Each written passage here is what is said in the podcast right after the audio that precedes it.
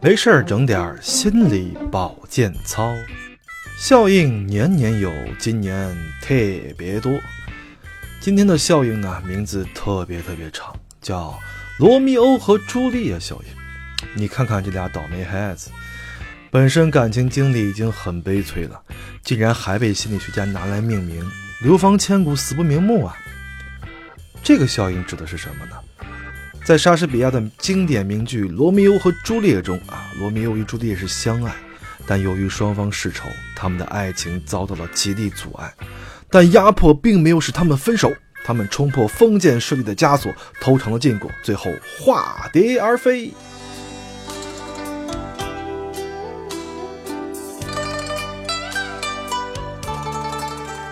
啊，对不起，故事太多讲串了。压迫呢，使他们爱得更深。直到殉情，这样的现象我们叫它“罗密欧与朱丽叶效应”。当出现干扰恋爱双方爱情关系的外在力量时，恋爱双方的情感反而会加强，恋爱关系也因此更加牢固。这么听下来，是不是感觉这个效应通篇透着一股渐渐的味道？是吗？是的，人至贱则无敌嘛。现实生活中，此效应是屡见不鲜。不信，我们来采访最佳体验用户。请问这位还在抄寒假作业的同学，你的脸怎么越来越大？嗨，还不都是我妈逼的！听众朋友们，你们看看，俩人明明只是互抄作业的革命小帮手，硬生生的被家长打出了一片感情的天空，成就了早恋的辉煌事迹。这是什么精神？这是大公无私、拼命把孩子向火空中推的精神。罗密欧与朱丽叶效应啊，存在的心理学依据在于吊胃口、卖关子。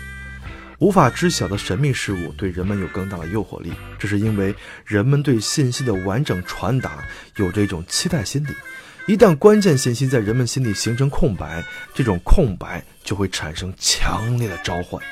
这种期待召唤结构就是罗密欧与朱丽叶效应存在的心理基础。所谓“八卦出真知，好奇害死猫”。罗密欧朱丽叶效应在众口相传的故事中时常出现，因为它能满足我们的心理诉求。想想我们爱听的童话故事，没有一个男女主人公是通过相亲双方互相祝福而成就的，都得需要设定重重障碍，像刘翔百米跨栏一样。跑到终点，王子和公主才能幸福的生活在一起，这样听着才过瘾。如果没有这一步，故事就太枯燥了。比如我们家喻户晓的《白蛇传》，试想一下，如果没有罗密欧朱丽叶效应，白娘子和许仙相敬如宾，七年过去后就该养了。最后俩人因为没有妥善处理好两性关系，成了历史上第一例人妖离婚的案例。但法海横空出现，使出罗密欧朱丽叶大法，硬生生把自己塑造成白娘子的宿敌，完美的给自己加了无数戏份，才成就了一段美丽动人的传说故事。最后，看到大家修成正果，法海欣慰的拿着盒饭和报酬，微微一笑，不带走一片云彩。从这点来说。法海可不是不懂爱呀。